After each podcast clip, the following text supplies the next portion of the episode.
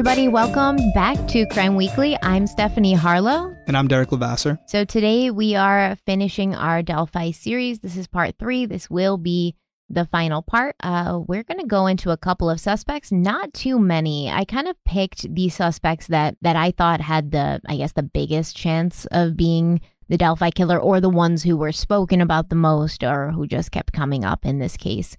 Uh, the one person I probably won't talk about is James Chadwell, simply because he's the newest suspect. I did an entire video on him on YouTube. I don't think that he is the the killer here. And you know, we did talk to Kelsi as well, and she doesn't believe that he is either. You know, there's a lot of a lot of stuff that went on around him, and a lot of things I can understand why people might think he was involved, including where he lived, the crime that he was charged with just this past year. Uh, but I will tell you guys to go over and watch the video on YouTube if you want to know more about him, because I just don't want to reiterate it all here, especially for those who already kind of saw that video. But if you want to check it out, we will link it in the description. Yeah, and also I think some people, you know, there's a lot around it that would say suggest maybe this guy was the guy, but I also think a lot of people are putting his photo up against the first sketch right? The first sketch that came out. yeah. And the reality, which we've covered extensively, and even Kelsi's spoken about it, other people have spoken about it. That that photo, as much as it's in, you know kind of ingrained in our minds, it's a nothing burger now. They're saying that it was basically done off the original video, and the newest sketch, which we covered in last week's episode, is the sketch that you really should be focused on. And and as we established, that could be anyone. So anyone. when you look at Chadwell and you look at that first sketch, you go, "Wow, he looks just like him."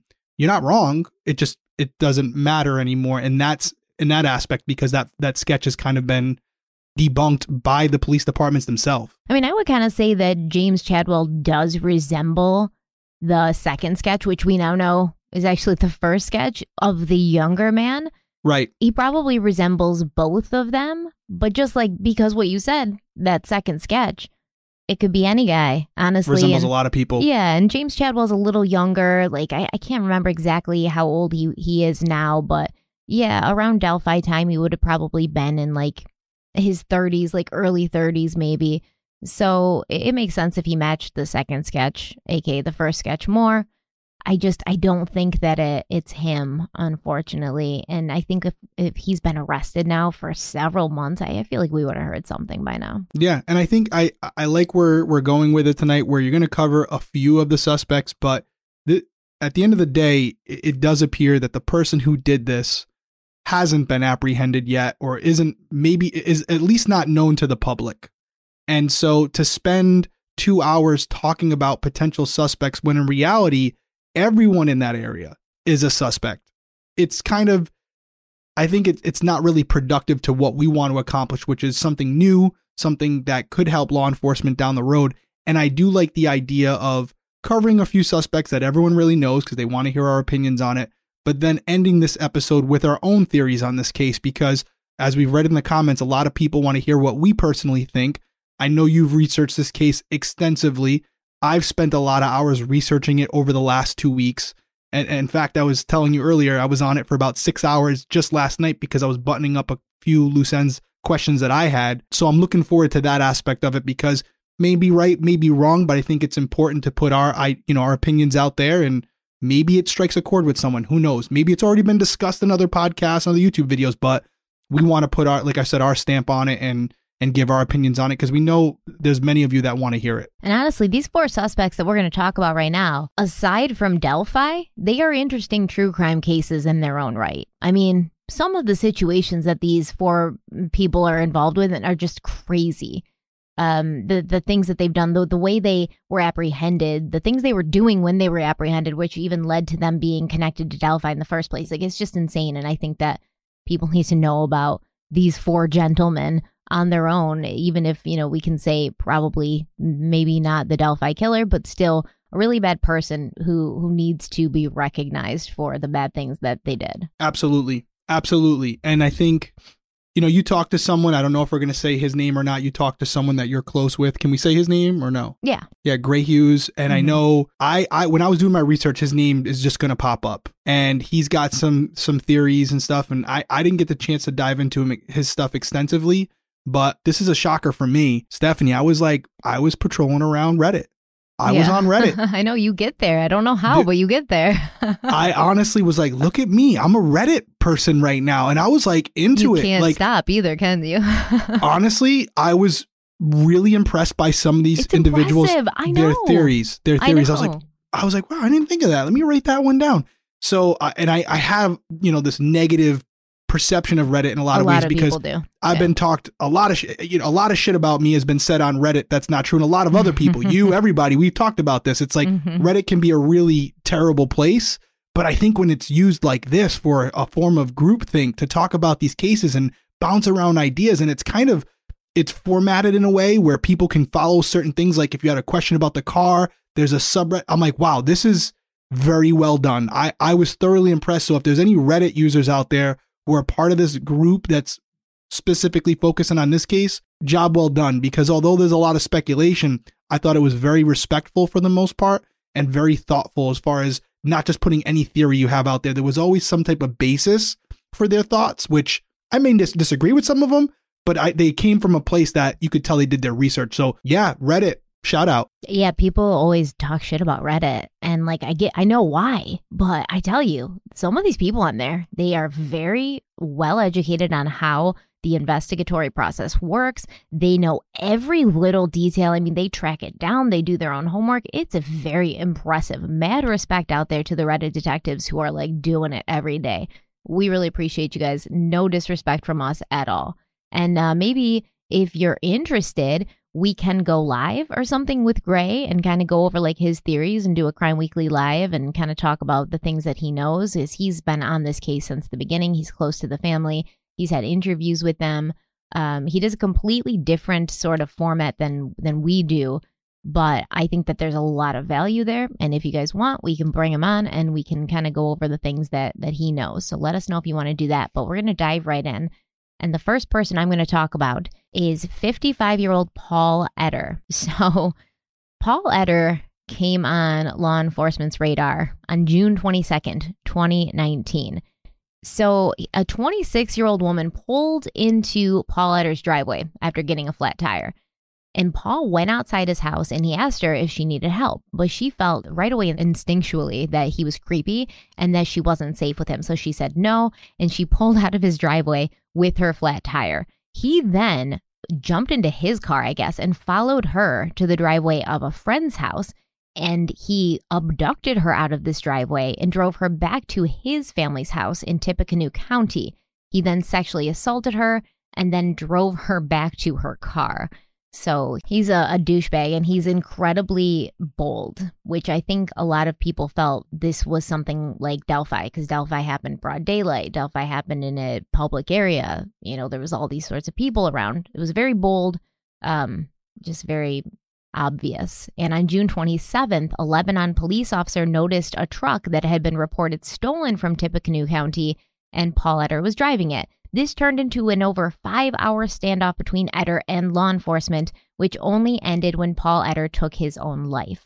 After his suicide, Carroll County law enforcement revealed that they'd already been looking into Etter due to a tip that had come in, and they requested his autopsy results and his DNA so they could either rule him out or officially make him a suspect.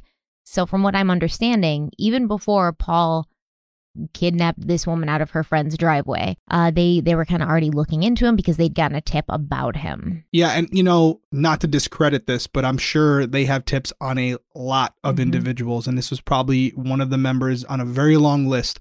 The one thing that was interesting about it is, you know, some people say, "Up, he knew he was caught at that point, didn't want to be didn't want to be taken into custody, so he took his own life." What I found interesting was that the Carroll County, you know, law enforcement agents wanted to uh, get a, get some of his DNA, um, because again, I don't know what they have, but why would you want DNA if you don't have anything to compare it to? So there's that question out there of do they have DNA from this suspect? And if they do, how much do they have? Well, it's enough where they think down the road, whether science and technology has to catch up or whatever the case may be, there's something there. Or they wouldn't be asking for DNA from any suspect because what are they going to compare it to if they don't have anything? So I think just a commonsensical assumption would be that they definitely have something. Yeah, and the fact that where he lived, Tippecanoe County, it's just about 30 minutes away from Delphi, his close location, the fact that he was so brazen, it kind of put him on their radar. but they said they already had him on their radar before this even happened. So that's interesting to me. I wonder if it's true. Listen, I mean, you had said it, I think, last episode where it's like, even with the sketch, like they throw out a sketch that they know to be false to kind of like mislead. It's a cat and mouse game, right? Like we do do it. There are times when we're in law enforcement, we'll put out misinformation, right? Because we might be closer than we want the person. We might already have identified the person. We're waiting for the judge to sign off on something or we're waiting for something to come back from the the crime lab. We don't want this person fleeing the area. So we put out something deliberately to make them comfortable. So they stick around a little longer. So you never truly know. You always have to take what law enforcement is saying when it comes to these big publicized cases with some skepticism, not because they're mistrusting or however you feel about cops, but because they don't owe you anything. So they will use you and the media to further their investigation. They don't care. They'll come out later after they arrest the guy and say, sorry, we tricked you guys too, but it was for the sake of solving this case and everyone's going to forgive them. So you can't always take everything they're saying as as it's a 100% fact because again, it may be just something that they want a specific person to hear and you may not know what that thing is. Well, I would really like to pick your brain about the ongoing Summer Wells case out of Tennessee. If that keeps happening and she isn't found or there's not some sort of resolution within the next week or so, um, I really would like to get your perspective because the TBI is saying things that are incredibly contradictory to what the family's saying, and you kind of wonder what's the truth. So I would like to know from a law enforcement perspective why you think the TBI is doing what they're doing. So if you guys would like us to cover the Summer Wells case, I know I just did it on YouTube. It, it came out today, but I really wish that I had had been talking to Derek when I was doing it because I really want to know what the TBI is doing and if this is a tactic that they're using to make somebody feel comfortable I don't know, but let us know in the comment section or on social media if you want us to cover Summer Wells if this keeps going and we don't have some sort of resolution soon. Absolutely. I'm game. I'm game. Anytime we think we can help, I'm, I'm in. So, the Carroll County Sheriff Tobe Leazenby told the public that Paul Etter was being looked into and pursued, just like all the other potential suspects they were aware of, but he urged people to not get too excited, saying, quote, I would caution folks on not getting ramped up on just one certain individual because of his recent attention and because of what he's done. End quote. There really isn't much to tie Paul Etter to what happened to Abby and Libby. Tippecanoe County, like I said, it's about 30 minutes from Highbridge, so he lived in the general area, but he doesn't resemble really either of the sketches, even though a lot of people think he resembles that first sketch, which we have found out now is the second sketch and not even the suspect. A lot of people think he looks like that dude. The sheriff of Tippecanoe County revealed that Paul had told him that he'd done some bad things in his life and that he was a bad person, but I don't think any of us didn't already know that. Like, based on what he did, I guess we could just go ahead and, and agree that he's done some bad things and he's a super bad person, right? And and then there was also a child who lived across the street from Paul Etter. She commented that she did not feel good when Etter tried to have a conversation with her. She said it creeped her out and she was a little scared, but I mean, like I said, that could simply be because he he clearly was a creepy guy and a scary one too. Like she probably had a legitimate reason to feel fear, but that doesn't mean that every young girl in a 30 to 40 mile radius who died was was his fault. So it's kind of tough um to put no, anything And we're there. not saying we're not saying Paul's not capable of carrying out this murder. We're just saying the the facts around it don't support that he was responsible for it. Big difference. Not saying so everything that the you know this woman was saying all true. We we we have no reason not to believe her, right? And obviously with the you know his past history, it's it's very I think it's a it's it's a it's a fair assumption to say could he be capable of doing something like this? Absolutely. But there's a lot of people it's scary to think there's a lot of people out there that are capable of conducting this type of you know carrying out this action that just physically weren't in that area. So although they're capable of it, you can't tie him to this direct one. And that's what we're attempting to do. We know there's a lot of bad guys out in the world who could carry something like this out. We're looking for the guy who did it. And so, like, as a police officer, if you have a, a potential suspect and he kills himself during this police standoff, what are you going to do to eliminate him? You're going to try to see where he was on that date, right? Like probably first and see, foremost. Yeah, try to see where he was on that date. Probably get a search warrant for his apartment. Um, if there's DNA, clearly we would get some DNA. I'm hoping there might be foot impressions at the crime scene. We could compare um, his closet of shoes to the footprints in that area. It would take a lot of work because a lot of people walk through there. We're going to talk about shoe impressions more later when we get into theories. But I would go through every single piece of evidence I have in relation to this case and compare it to him, starting with, like you said, his whereabouts. That's macro level. Like, hey, was he even in the state at the time? Let's start there. Okay, he was in the state. Was he around this area at this time? Is there any account for where he was that day? Could it be possible for him to have been in that location? Then you go on more of a micro level DNA, shoe prints, um, go through his notepads, his phone number, everything you can, photos he has, you know, web search history. If you had a computer, you his name it, you phone, do it. right? I mean, they probably go through his cell phone, pull his GPS, Yep. see where he was on Monday, Yep. February 13th, probably see if there's any messages, text messages that Mhm. where he's saying like, "Oh, I'm here in Delphi" or or something like that, you know, anything like that. And I feel like if they'd found anything, it kind of would have been told to us by now because he's Oh, dead, yeah, you we- know? He's dead. They're not Yep. worried about him running, right? Yep, it, would- it, they would probably, if they had definitive proof that he was in fact the killer, I think they would have came out with it by now. Um, and the fact that they haven't ruled him out, guys, don't look too deep into that. They're not going to rule out every single suspect that they've looked into. Um, they're going to keep it vague for some of the reasons. One, again, they don't owe us an explanation. They might have ruled him out, but also they don't want the guy who did this to watch any of this and think that they're running out of options or that there's they don't want them to know anything about what they're doing with the case because there's a very high probability that this individual if he has access to a computer or a television is keeping up on this case to figure out where they are. Are they getting warmer right? Are they searching areas where you know he was? He, only he knows what happened. So when he sees certain things on the news don't think for a second he's not cross referencing it with what he actually did because clearly his objective was to not only carry out this action but get away with it. So that's the stage he's in right now is did i do enough to avoid apprehension? And that's you know that remains to be seen whether he did enough or not. So far he has but hopefully that doesn't remain the case. All right, next we have 46 year old Charles Eldridge. Now, this dude, when you look at his picture against the original Bridge Guy sketch, the one that we now know is nothing because it's not the suspect, he looks identical to this dude. Like, I want you to look it up on your computer yep. right now if you can. Do you see this? I saw him. The name came up a bunch of times when uh when I was doing the research, and he does. And there's a few guys that look just like him. I mean, you know, there's a few guys that look just like that sketch insane. It's fr- it's to a T. crazy. Oh my gosh. Yeah, So I completely Yeah, get it. absolutely. like I said, we're not saying like, oh, you're so stupid because you think this person might have been Bridge Guy. No. I mean, he looks just like it. And then you go further into like, what's Charles Eldridge all about? Well, that also adds some fuel to the fire. He lived in Union City, Indiana, and he got arrested on January 8th, 2019, after having a sexual conversation with a person that he thought was a 13 year old girl, but the person actually turned out to be a, man, an undercover detective posing as a 13 year old girl. So uh, Eldridge asked to meet up with this girl, who's not really a young girl, in Union City to exchange sexual acts, and then he showed up and he got arrested.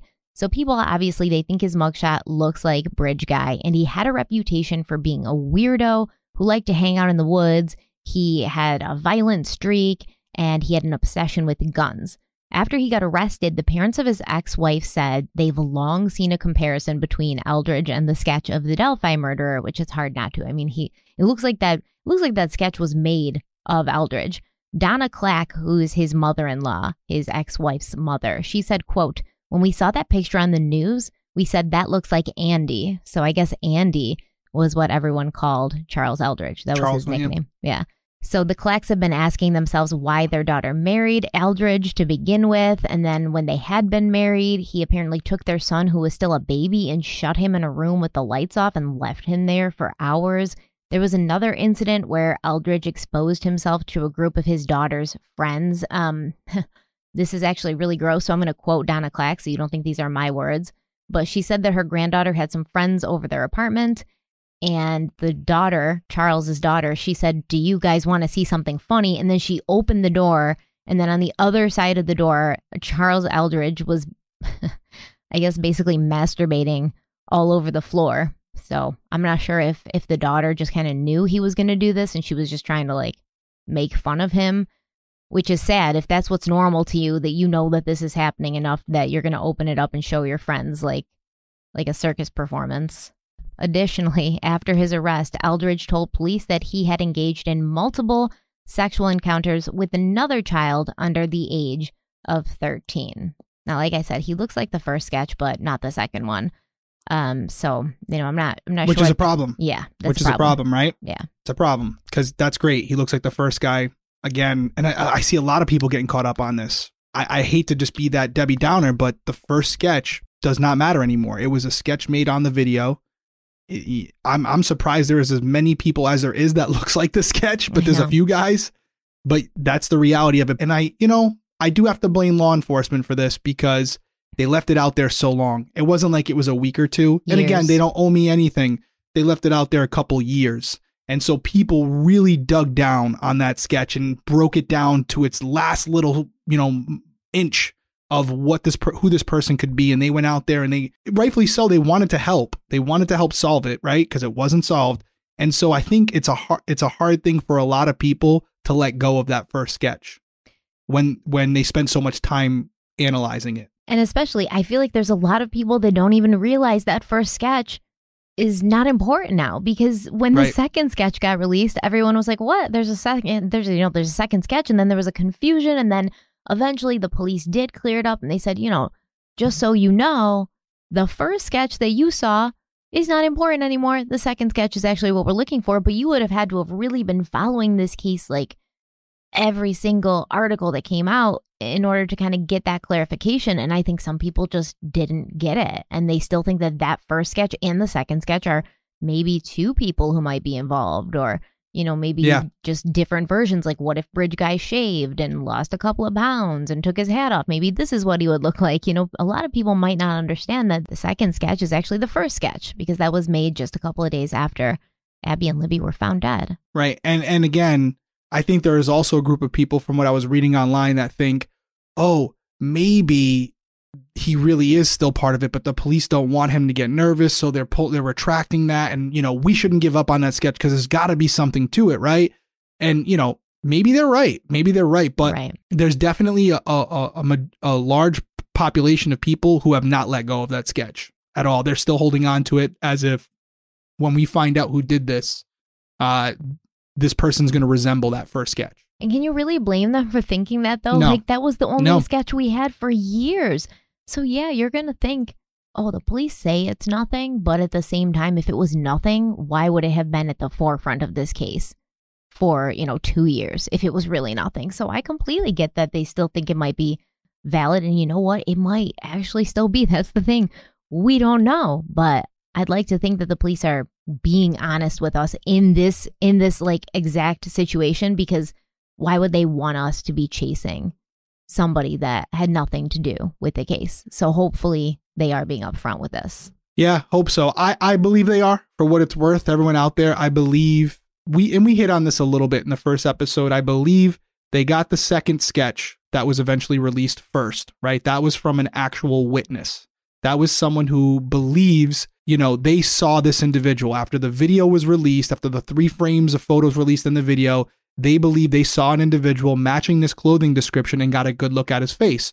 So they took a sketch from that person and they didn't release it right away because maybe they were thinking, let's hold this back. We don't want to spook the suspect. Let's keep it internal. Let's try to find this guy. We're probably going to catch him right away. He, somebody's got to know who he is. I mean, I think everyone probably felt we got video, we got audio. You know, it's a rural area. We're going to nail this guy. No problem. And so they wanted to keep it in house at first. Well, two years go by and they don't they don't have him yet. And they initially released this first sketch thinking, let's put that out there as a decoy. He's going to look at it and say, I look nothing like that. I'm golden. And he's going to stick around in Delphi and not take off to another part of the country or even out of the country. And so, Oh, so again, you agree after, with my theory now, though, that that was just a decoy, that that was never who they were looking for. I, did I disagree with you last episode? if I did, I, think apologize. You said, you said like, oh, maybe, you know, maybe. I, I think you didn't want because that's that's kind of shitty if you think about it. Like, you didn't want to think that for two years they would have just been showing us a guy that had nothing to do with the case. Yeah, and again, I don't know if uh well I do agree with you, yes. And I and I don't know if I don't know if they were like, listen, they don't know who did it. So there might be a small part of them that's like, hey, you know, we had some video expert look at this video and they broke down a sketch because we believe the sketch is off this video, right? So they probably like, hey, it's a long shot, but let's throw it out there. Do I think that, and I have nothing to, you know, prove this one way or the other, but do I think they knew 100% the guy looked nothing like that and put it out there to intentionally mislead people? I wouldn't go to that extent because, again, when we think about the second sketch, that's based off a witness's uh, uh, perspective. And as from experience, I can tell you it's not always accurate. And it's not because the person didn't try. It also is a contingent on the the sketch artist as well. So they probably are looking at it like, hey, two two sketches are better than one. Let's throw out the first one, which is just off the video. Let's hold back the second one. And if it doesn't lead anywhere, then we'll release the second one because we need help. And I think that's what happened. But I don't know. It's a great, as far as you're saying, like, hey, they threw it out there as an intentional to throw people off, 100% possible. Because they thought he was local and they really did from from the beginning they thought that this guy was local. Now, I do want to mention something that Becky Patty recently said. I believe it was in the Down the Hill podcast. She said um maybe he wasn't local. They have been advertising the bridge like leading up to when Abby and Libby were were murdered. They had been like trying to do like tourism and like advertising the bridge as a cool place, so maybe that drew somebody from out of town. And that's honestly like the first time I've really heard somebody close to the case kind of go against the grain of the original narrative that it's someone local, that it must be someone from Delphi or the surrounding areas. Because she's she's thinking now at this point, Maybe it was just somebody who came there for the bridge. I don't know. What do you think about that? I definitely think it's possible. And I think as more time passes, it becomes even more of a possibility, right? Because you have to start asking yourself for this small community eh, who everyone knows everyone, and you have this video and audio, and yet no one has put forward a person that we know of that appears to be the guy. It's really interesting. And I think as time progresses, you always have to expand your scope. And I know we have more guys to talk about, we have theories, but before we get into that, let's take a quick break.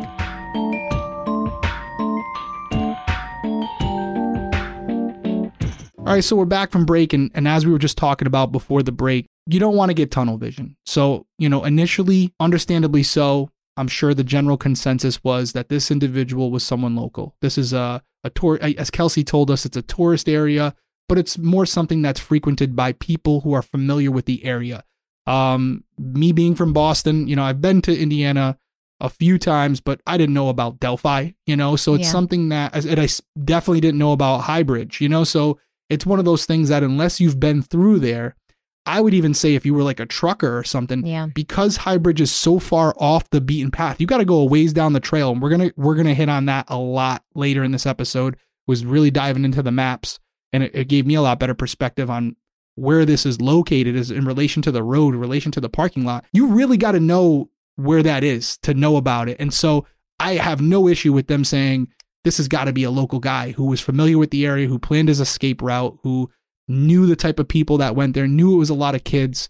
Um, but again, we're sitting here today and yet we don't have someone in custody for it. Doesn't mean they don't have some crosshairs on some people, but nobody's been arrested yet. And so I'm sure the scope has expanded for them. And I'm sure in the family's minds as well, they're thinking to themselves, man, I was certain this was a local person, but now I'm not so sure. Well, let's go back to Eldridge too, because the way he's described, they described him as a short and stocky G.I. Joe wannabe who had a violent temper, but he was too damn lazy to work. And Charles Eldridge seems to have had two different social media accounts. So, where the first guy we talked about, Etter, there wasn't a lot to connect him to Abby and Libby. Charles Eldridge had these social media accounts and he used to post like hundreds of stories, like story after story every day about murder, sex crimes against children, missing children, and he posted several times about Abby and Libby's case. He shared the recording of Bridge Guy along with a photo of Bridge Guy. So when you when you look at it this way, and this is interesting, I want to get your take on it. You got somebody here who clearly has an affinity for underage girls. Um, he's he's admitted that he's had sexual interactions with a young girl. He got caught by an undercover detective trying to hook up with a young girl, but he's also on social media, like sharing stories and trying to help quotation marks. I'm making air quotes, trying to help get the story out there and share Bridge Guy's picture and stuff. When you look at something like that, does it kind of not fit together? Because normal people like you and I, we want to help, we want to share, we want people to say, hey, do you recognize this guy's voice? Do you recognize this guy to see if it could possibly, you know, lead to to this killer's capture? But do you think that Charles Eldridge wanted to see Bridge Guy caught, or do you think that he just kind of got a kick out of these kinds of cases and like involving himself in them? I don't want to be uh, disrespectful to the people that get passionate about these cases, but I will tell you this there's some weird people out there with a lot of time. And I can't even get into the mind of why he would do it, but I can tell you that we have had numerous cases where it's always the same couple players who try to in, in, in integrate themselves in the actual investigation. They'll literally show up on crime scene. They have the radios in their house or they have them on their iPhones now where we'll get a call out to go to a, you know, a breaking and entering or or a homicide and you show up and they're there before you. What are they doing hey, there? Literally I I I got to be careful here. So there was a family, I'll be nice. There was a family that lived in the community where I worked and they were very good people. They had their hearts were in the right place. They were they literally put light bars on their cars. They wore shirts with like badges and they felt like they were the community police. Um, and and they were great. They were really good people and and they're still there. They might be listening to this, but they did overstep many times and I we all knew them personally so we would just tell them hey like get back behind the like they'd start like you'd show up at the crime scene there'd be yellow tape and then all of a sudden and they're at the outside the hey Derek hey if you need me I'll be guarding the perimeter they got the flashlight in their hand. No, de- no joke. And I'm like, yep, you got it, buddy. You get it.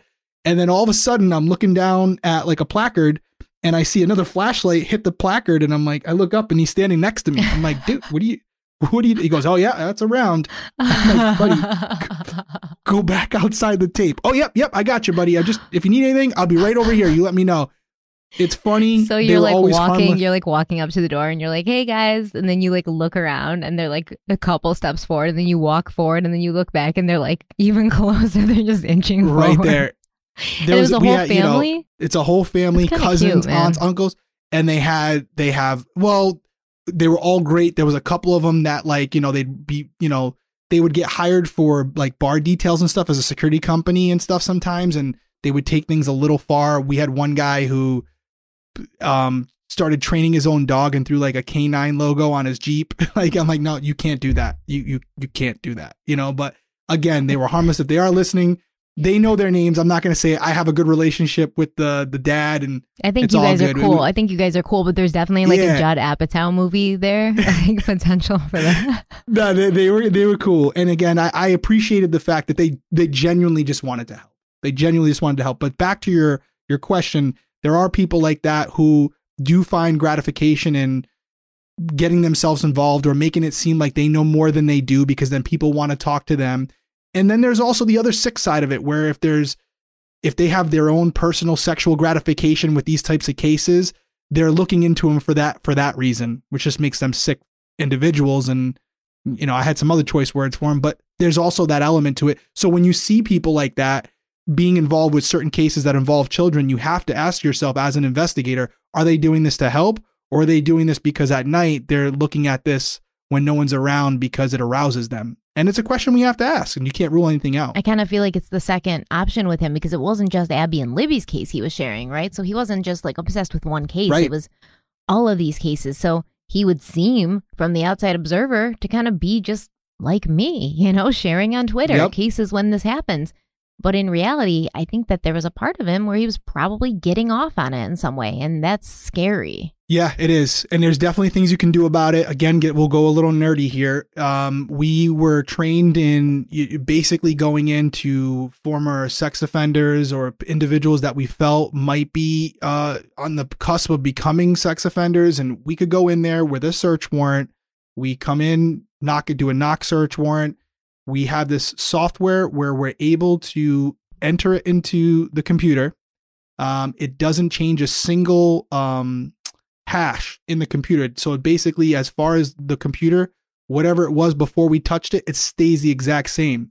We're able to take a digital screenshot of that computer, and then we can use software to identify certain things that we're looking for pornographic material, certain websites, pictures of children. And so within like an hour or two, if the guy's really good, they can come in there and identify if that individual has anything on their computer that's questionable. And that's been done a lot. And in some cases, you do it, you don't find a single thing. In others, you do. Then you got to determine whether it's connected to the case you're working or not, or is this someone you just have to be aware of? Yeah, that's kind of that's that's kind of crazy. So you could State just police, I yeah, you could just look for anything on their computers. yeah. So it's a backdoor into. The, I don't want to give away too many much of the stuff, but basically, anyone who has a you know digital forensics, you when you go into someone's computer, the one thing you don't want to do is even change a single piece of it because then, as far as evidentiary value, now it's null and void. So you have to take a screenshot of it without you making one digital footprint, we'll call it, on that computer. Because once you do, now the argument could be made that you put whatever you found on there. So they want to get it beforehand, just like a physical piece of evidence. And then they can take that screenshot and you're able to show that in a court of law exactly what the computer was at this date and time before, you know, anything was manipulated. So um, it's definitely something that is widely available out there. And anyone who's in digital forensics, I know we have a bunch of people from the forensics field that watch and listen to this.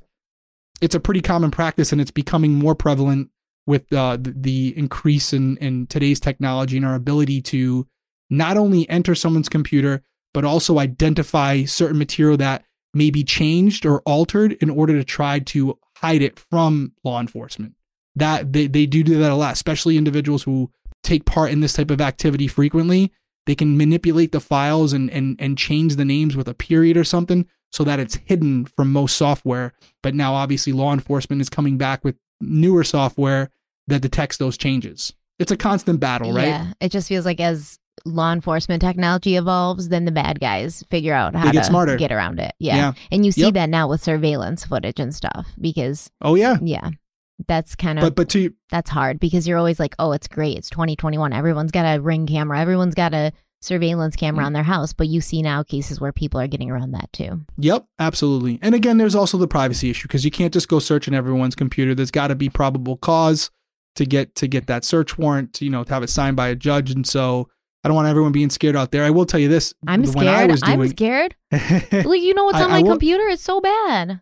I will tell you. I will tell you that. Well, you're on a you're on a couple lists with the I'm stuff that you search. I'm sure. I'm definitely on I'm list, sure. man. you need. You know what you need. A You need VPN. IPVanish. oh, I use a VPN. Don't you worry about that. um, but but yeah, no, it's one of those things where I'm sure this isn't the case. I'm sure there's people that are way smarter than me that can do it. But when we would do it, you had to physically be in possession of the computer.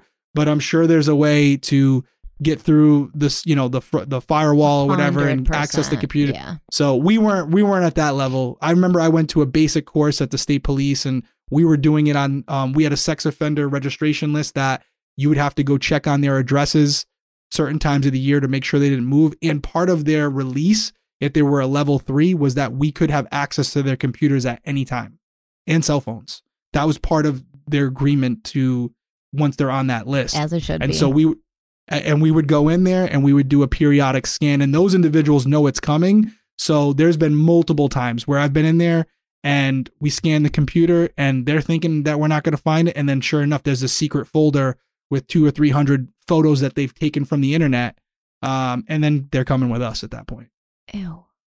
A Yeah. secret folder. Ugh. Yeah, and they do. They do manipulate the folder so it looks like it'll say like something as specific as pictures of my cats. Yeah. And they think because when you're searching certain keywords, that won't hit, right? Because we're not going through every folder. Imagine me going through every folder on your computer.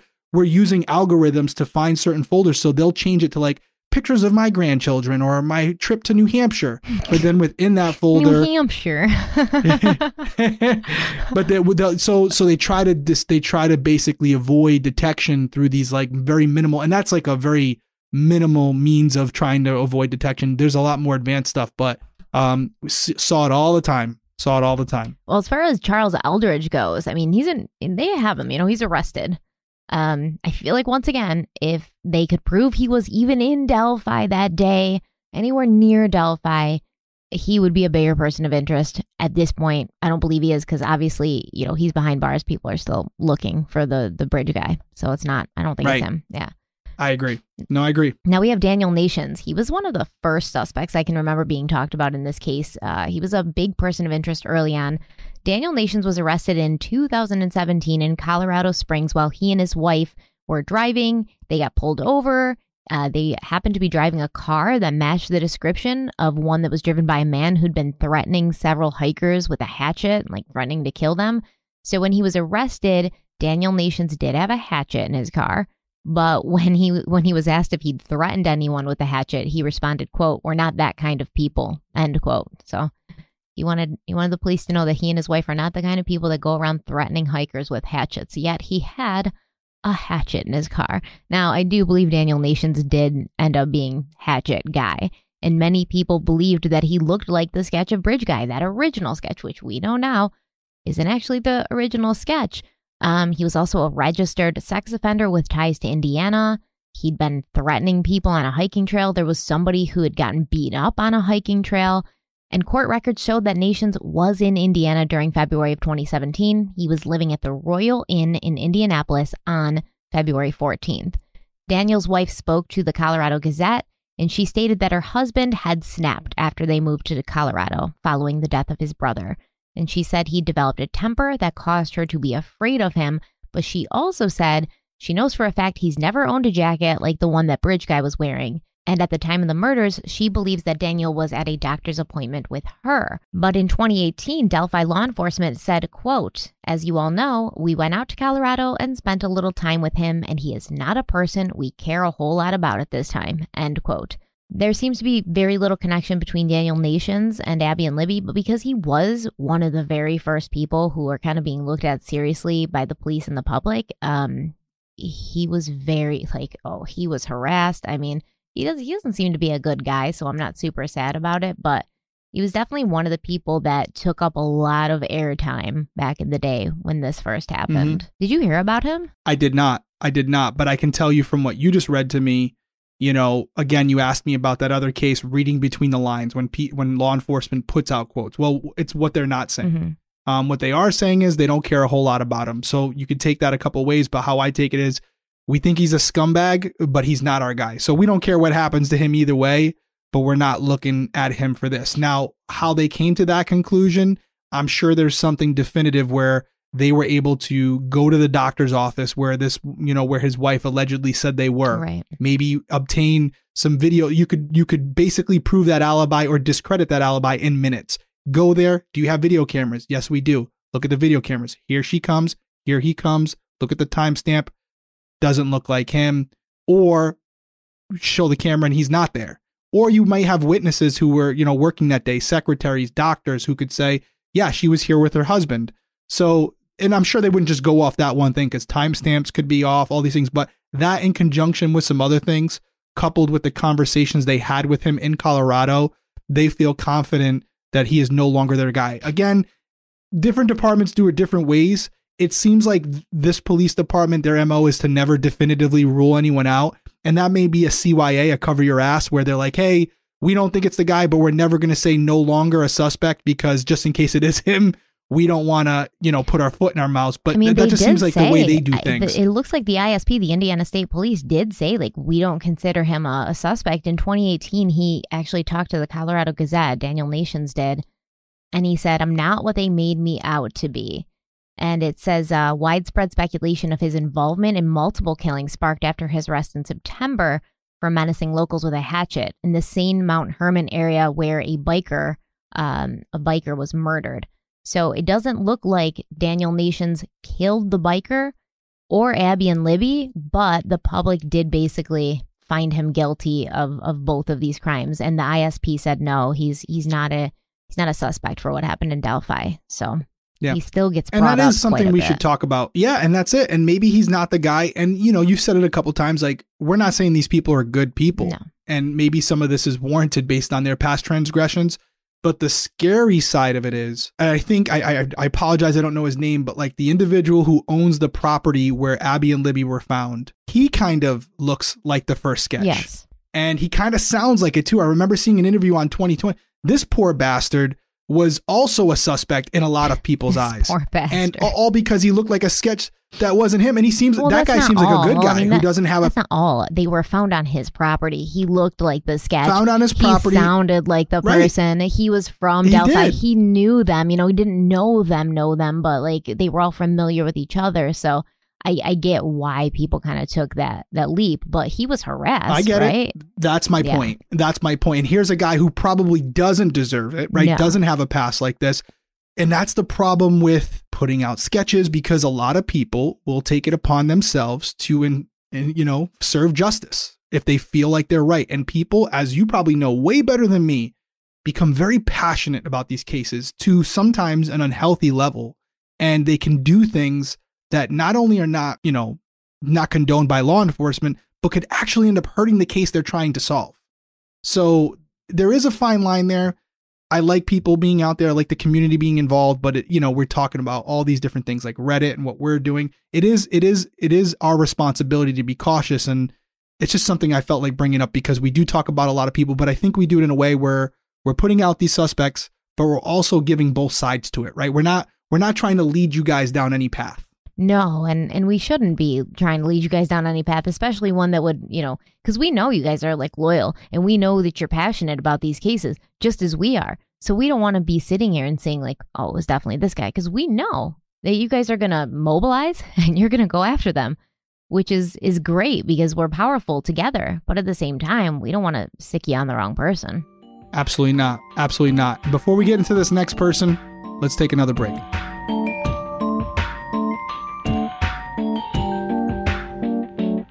All right, we're back. We have one more guy we're going to talk about. This guy is a freaking piece of work. So, we're going to talk about 53 year old Thomas Bruce. On November 21st, 2018, he was arrested in Imperial, Missouri after a two day manhunt, and he was charged with 17 criminal counts, including first degree murder, sodomy, and kidnapping.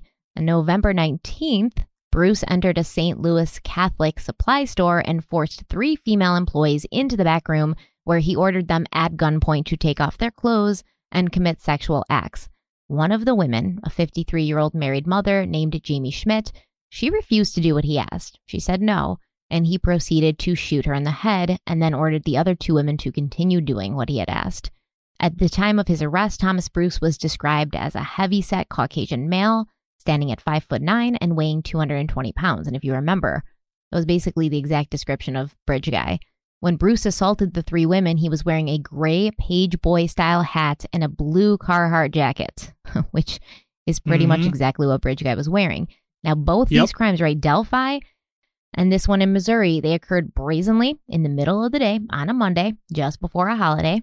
And since we know very little about what happened to Abby and Libby, and we don't know if a weapon was used, we we both think that a weapon was used, whether it was a gun or a knife. Um, many people do theorize that Bridge Guy was able to get Abby and Libby to do what he wanted by threatening them with a gun, just like Thomas Bruce had done in his crimes. There's some facts that detract from the theory of Thomas Bruce being Bridge Guy. Uh, he was living in Missouri at the time of the murders in Delphi. That's like almost 300 miles away. His victims that we know of, because there could be others, they were adult women, uh, but he could have other victims. We don't know. Abby and Libby were obviously children, so it's not the same MO. Bruce also wears glasses.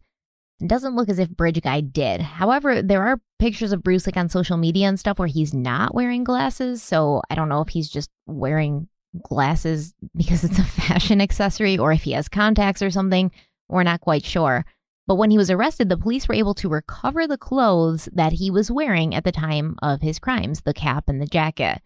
Um, he had tried to get rid of his clothes after attacking the three women, but the police said he did it like really badly, obviously, because they were able to get the clothes. And that leads a lot of people to ask the question of, you know, why he wouldn't have made an attempt to do this after the Delphi murders. Like if it was the same guy, if it was Thomas Bruce and it was the same page boy cap and the same Carhartt jacket, why would he have not tried to get rid of those like he uh, his clothes like he did after the uh, Missouri crime? So I think it's a valid question. And if you notice, all these suspects we talked about, they're all like older guys in their 40s and Yeah. their 50s.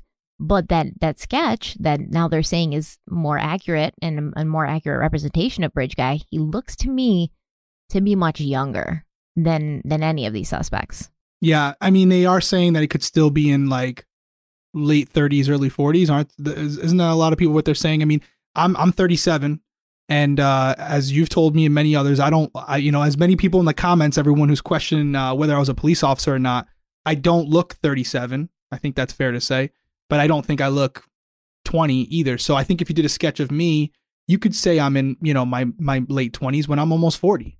So it's one of those things where I'm not saying the sketch isn't accurate, but I'm just I I'm and I'm not telling you guys not to look at the sketch, but all I would suggest for anybody who's really involved in this, don't so if you find someone that you think could be the person or you know of someone who could be the person and they don't necessarily look like the sketch, don't let that deter you because there's a possibility the witness did not get a good we don't know how good of a look this person got at the bridge guy. And secondly we don't know if the sketch artist you know their level of i'm assuming it's someone good i'm not discrediting them but again there's some human error there right? And again they're going off the you know the memory of this person we don't know if it was a young individual an older individual if they saw a side profile if they we don't know any of those specifics did they walk right up to this person and have a conversation with them we don't know um, uh, one thing that does throw me off, and I know we've talked about the sketch a lot, it does appear to me that bridge guy, without a doubt, is wearing a friggin' hat. Yeah. And this sketch does not have him wearing a hat. So my question is, how do we know what his hair looks like under the hat? If you saw him that day and he's wearing the same outfit, because that's how, you know, you saw you saw the video, you go, that's the guy that I saw. I walked right by him. Well, he was probably wearing similar clothes. Maybe he had taken off the hat. I don't think he would, but this person suddenly knows what their hair was like under the hat. And I think the hat itself, we can go so many ways with this right now. I know I'm getting off subject, but the hat looks like it covers his ears. It's like one of those like Russian style caps, but like it has a brim, but it has like the flaps over the ear. I don't know what that's called. I apologize. But it's not like that Irish scally that you see in the um in the uh, original sketch. It's more of something that has like the dog ears on it, in my opinion. Um, really? You so saw again, like the, the the ear flaps? Hold on. Yeah. That's what I see. Yeah. Yeah, that's I what have I one see. of those hats. They're they're real big with uh with Eastern European men. They love them. So so I that's what I see. So again, this sketch throws me off not only because of the face, but it's a sketch without his hat. If they threw a hat on that sketch, I bet a lot more people would be like, "That's our guy." You know what I mean? I think the hat throws everyone off. It throws me off. I'll be honest. It just throws me off. I'm like, that looks like a completely different person than the person that I see in that video. But listen, check this out. Okay, so what if the person, the witness, saw Bridge Guy after the murder? So he commits the murder. He's got all these clothes on to like hide. He commits the murder and then he takes off the cap and he takes off the coat. Cause I swear he's got layers underneath it. And, and then that's when they see him afterwards. So that's the description that they give. So how do they know that it's him if he's in a completely different outfit? How do they make the comparison? Well, they may not. I can't they might not know it's him, but if you look at it, they interviewed everybody who was at the Monon High Bridge that day. So you're going to Mhm. account for all the people that are seen, and then you're also going to cross reference. So if Linda was at the bridge, Linda saw Jody and Mike and Steve, and so then you go to Jody and Mike and Steve, and you're like, "Who'd you see?" And they're like, "We saw this," and then you start cross referencing Right. till till Right. you have one person that's unaccounted for, That you cannot. and this one person Mm-hmm. that's unaccounted for may not be wearing that hat and everything, but he's still unaccounted for. He was still there at that park and nobody knows who he is and nobody can find him. So that's where you start thinking this is the person who's responsible. So I want to talk about all this. I want to go back to our last suspect before we do because there's a lot to cover there. The one counterpoint I'll say is you would expect that if he if he got rid of his clothes, you would have found them because they canvassed that area. I'm I'm hoping like crazy, and they would have found evidence that he he took off some clothes and just you know left them somewhere, his hat or his jacket somewhere. Which then I'm, I would completely agree. But they never found it. Maybe they just didn't find it. But it, if he had if he had discarded his clothes, you would think that with the searches that were conducted, there would have been some evidence of that. But I do have a theory that would explain why. But we'll get into that after this person. Is there anything else we wanted to cover with this individual? Again, not a good person, but you make a great point. You know, why wouldn't he have gotten rid of his clothes from this is four years later, right? Why, and not only that, are we are, are we to assume these are the same clothes he wore for the first incident four years prior? Yeah, that's how they kind of made it seem. That would be pretty dumb. Yeah, maybe those That'd are maybe those are his like his crime clothes. I don't know. You know, Dexter has his clothes he wears when he's going out. Maybe that's what it is for this guy. I don't know. I don't think it's him. That's- A- absolutely not. That's pretty dumb. Yeah, I mean, but he got caught, right? He just walked into the store in the middle of the day on a Monday. And this is clearly like, this is a crime that wasn't thought out either. Thomas Bruce, you know, what a stupid thing no, to do. no, this person doesn't seem. This seems like it was kind of more spur of the It moment. This is a lot more aggressive. It's completely And- spur and of you- the moment. You could argue that if this guy is our guy, right? If he wasn't in Missouri when this happened, this is our guy. Could be an escalation, right? This could be a form of escalation where he's now become more aggressive, completely explainable. I think the biggest issue here is the fact that, according to police, he was not in that immediate area at the time when this occurred. And therefore, you know, it's physically impossible for him have to have conducted this. Yeah. Yeah. And that's that's really what it comes down to. Bad guy, just not our guy. And I think some people, when they're trying to find Bridge Guy, they're going through all these bad guys and they're like, oh, this guy's a bad guy. This guy's a bad. There's so many of them out there, you know? And if you're not in this space and looking up these people every day, you sometimes forget that there's so many bad guys out there. So when you see a bad guy who matches the description and kind of has the same MO, you're going to say, oh, this must be Bridge Guy because it matches the description and they have the same MO. But you're not taking into account that there's so many of these crazy like murderers and just people who have no um they have no respect for life or or others lives. There are so many of them out there and they're all just hiding waiting to come out of the woodwork. So just because one bad guy you know has like one of those hats on it doesn't mean he's the bad guy. Unfortunately that would make everybody's life a lot easier if they all just looked the same and we could kind of point them out easily Yeah, absolutely. And and I we're not discouraging any of you from, you know, if you see something that may be helpful to the case, we always advise you. If you think you have something or a person that might possibly be connected, call the police because never assume they already know because you're they might have a puzzle going and they're missing just one small piece and you may think what you know is minor, but that could be the thing that breaks the case wide open and you won't know that probably ever but again, I can tell you that if you don't call in or you don't email in, it definitely isn't going to help. It's going to stay in your head. So, you know, for anybody out there, we're not trying to discourage anyone. Keep the names coming. I know they have a lot of people working it. But again, let's just be honest at this point, it's not solved. So they're still missing something. And maybe you're the person who has that information. And I think the best way to kind of figure out if if you have a person in mind who could do this is not to look at the sketch or look at what they look like because I think Bridge Guy went to great lengths to to hide what he really looked like. I don't think he went out there, you know, as himself. I think he definitely tried to disguise himself. So what I would say to do is, you know, look back at February 13th, February 14th. Is this person that you know were they not at work that day or did they, you know, come home late or did they seem to follow the the Delphi footage very closely when you've never known them to be into true crime cases before? Like that's a really big indicator. Did they try to bring up Abby and Libby in conversation when once again you've never known them to be into true crime like that before? Did they start acting different? Were they, you know, kind of um overly sensitive or like uh like the FBI profile said, did they start drinking a lot or start doing drugs or something like that? Like any personality change, behavior change, and just like their absence on February 13th or February 14th, if you were their employer, if you were their girlfriend, if you were their parents, like did the person that you know and you're close to that you think could possibly do this, were they exhibiting weird behavior in those days or were they like MIA on February 13th, 2017? That's probably the best indicator of whether or not that person had something to do with what happened to Abby and Libby. I don't think the sketch is really ever going to get us anywhere. No, and, and that might be our downfall right now, right? Is if that people are focusing too much on the sketch. I'm not saying law enforcement. right? Yep. Yep. It's something we can Yeah. see. Really focus on that video. Really focus on that audio. We played it for you last week. Um, really focus on those things because they're open to interpretation, but your interpretation, you know, the fo- the the sketch itself has been kind of spoon fed to you. We don't know the circumstances in which that sketch was obtained.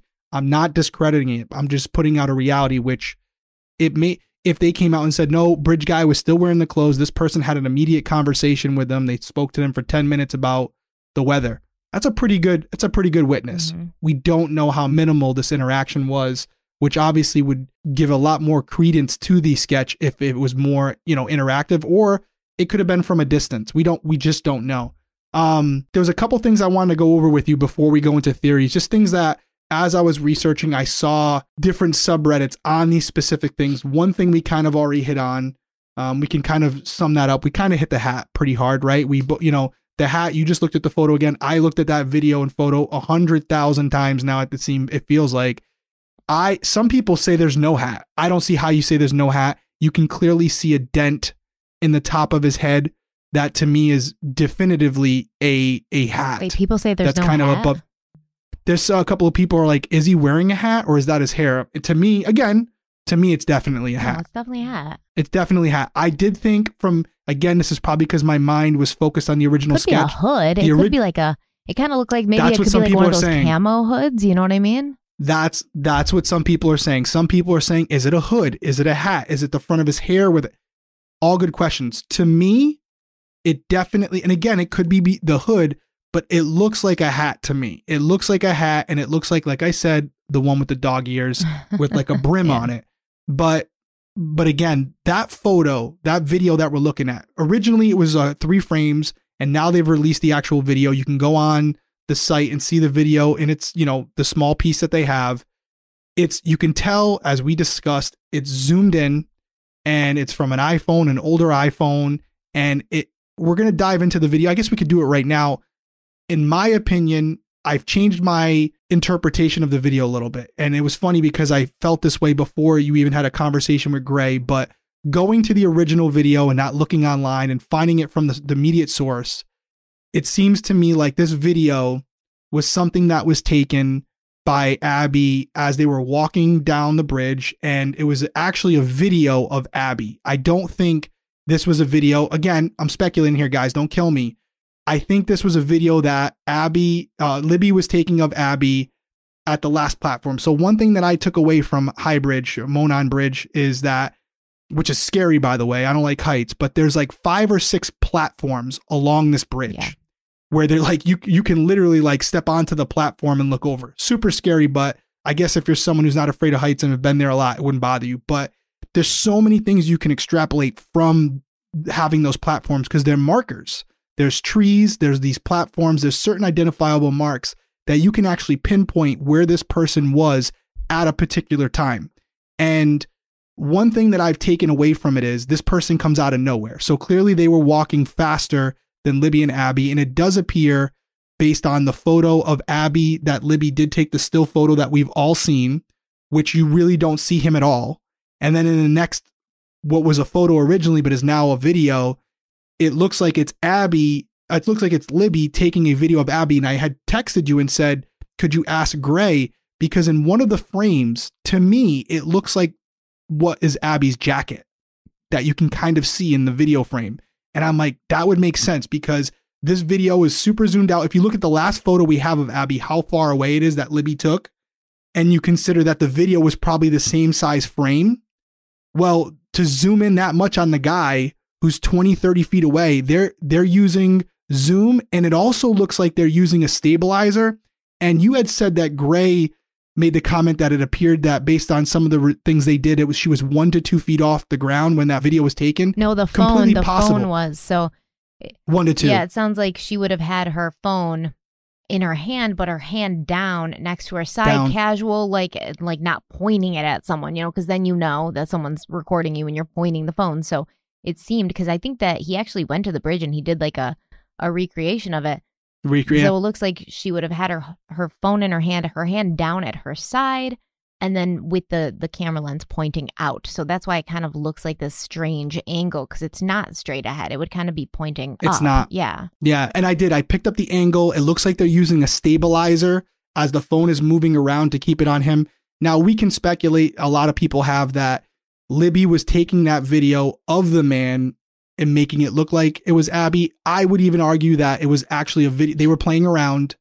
And at this point, he may have looked creepy to them or whatever, but I don't know if she was specifically taking the video of him because she also could have zoomed in on the camera if she really wanted to focus on him. But They again, could have been recording we- each other, and then he walks up and says Right. something. Her hand falls to like look at him and be like, "What?" You know, and then she continues Right. recording. Right. But he definitely came up fast. You can see it from the platforms. It looks like from the video, they're at the last platform because that's the only platform you really can't see from those photos. I think there's six. Don't hold me to it. I believe there's six platforms. Um, and you can see that this guy comes out of nowhere. And it really, we're going to get into the theory in a couple minutes. I think we're, minutes. We're going to take one more break. But before we get to that break, it definitely looks like he's wearing a hat. It definitely looks like he comes out of nowhere and and to we talked a lot about the video angle and how it could be high a trail cam i'm definitely retracting that comment after further review. It- even without gray i can see it. I can see it now. I see the full video its entirety. It it definitely is from a lower level and even that it could it could be as gray said it could be only one to two feet off the ground if she was holding it by her side. So I retract that statement. Um, it does appear that she was moving around a lot and they used some technology to try to stabilize the footage to give you a shot of him, which is maybe why I got the the impression originally that it was an upward angle because they're using some technology to zoom in on it. I don't know what it is, but you can clearly see it now. Um, but there was one more thing I wanted to talk to you about. but about. you definitely think that Abby was in the frame and they cut her out when they zoomed in, right? That's what I'm seeing. I do too. Like to, I'm like to the that- left, right? That's what Yeah. I'm seeing, and that's why I told you to ask Gray because you know I didn't see a ton on it, and I'm I don't think I'm identifying something that like is the smoking gun. But to me, it looks like this video is a is a small portion of a much larger video. I think if we had the real video, the guy for those of you who can't see it, um, would I'm pinching my fingers together like that's why he's so blurry, guys. He's blurry because they had to use some high quality zoom technology which is isn't which is obviously limited by the pixels of the iPhone, but they're zooming in on him so much you're thinking yourself, why is it so so many shadows? Why can't I make out whether it's a hat or a hood? I think he was a lot further off in the distance when that video was taken, and I think in the original video what you would see is Abby walking on the bridge towards Libby. Um, one more thing I wanted to hit with you. Actually, we're right at that mark. I'm looking at the timer. Let's take one more break, and I got a question for you.